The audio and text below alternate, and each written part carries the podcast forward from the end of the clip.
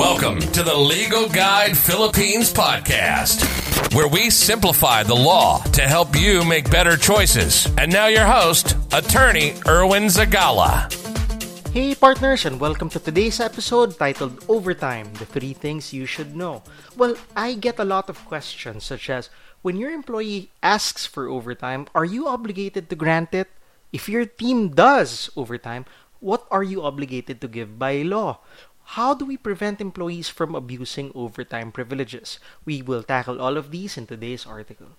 Well, first off, let me start by explaining what overtime is so we're all on the same page. Overtime is found in Article 87 of the Labor Code and it says work may be performed beyond 8 hours a day provided that the employee is paid for the overtime work an additional compensation equivalent to his regular wage plus at least 25% thereof. Work performed beyond 8 hours on a holiday or rest day shall be paid an additional compensation equivalent to the rate of the first 8 hours on a holiday or rest day plus at least 30% thereof.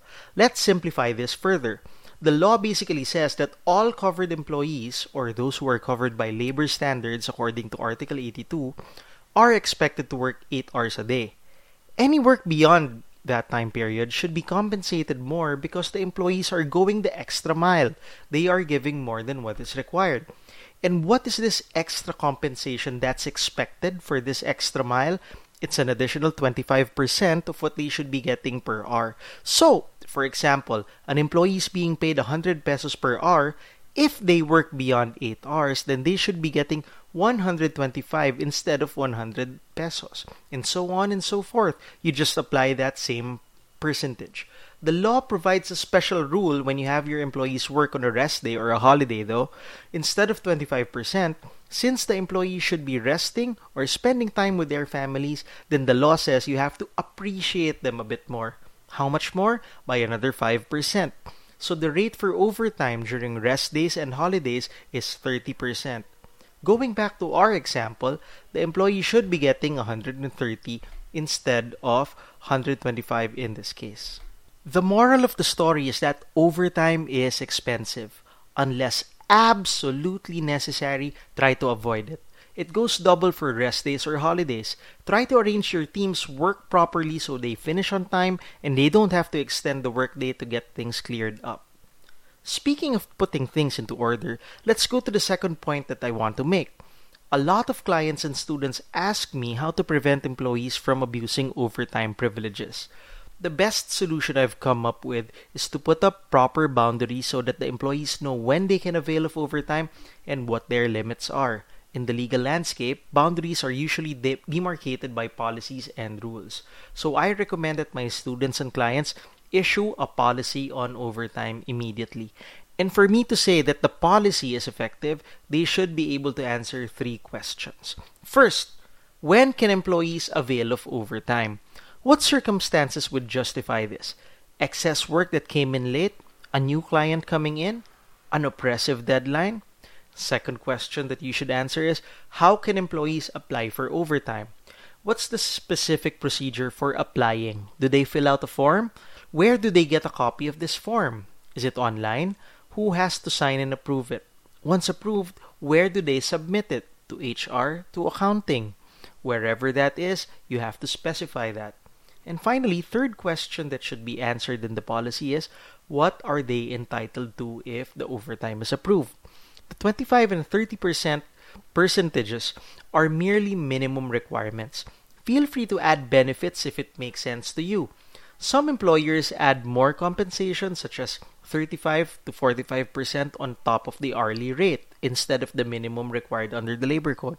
Some employers provide food which the employees can have delivered or are given an allowance for. They can just go out and buy it for themselves. It's all up to you as an exercise of your management prerogative. If your policy contains these three things and answers these three questions, it would go a long way towards curbing overtime abuse. Now, you may be thinking, attorney, are there circumstances where employees may be obligated to render overtime? Yes, that's covered by Article 89 of the Labor Code under the title Emergency Overtime Work. And here's a list of the circumstances where employees can be obligated to work.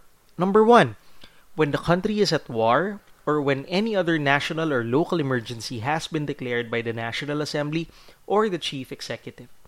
Second, when it's necessary to prevent loss of life or property, or in case of imminent danger to public safety due to an actual or impending emergency in the locality caused by serious accidents, fire, flood, typhoon, earthquake, epidemic, or other disaster or calamity.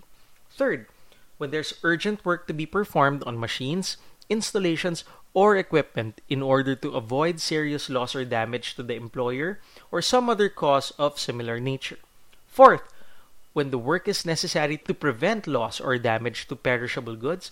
And number five, where the completion or continuation of the work started before the eighth hour is necessary to prevent serious obstruction or prejudice to the business or operations of the employer.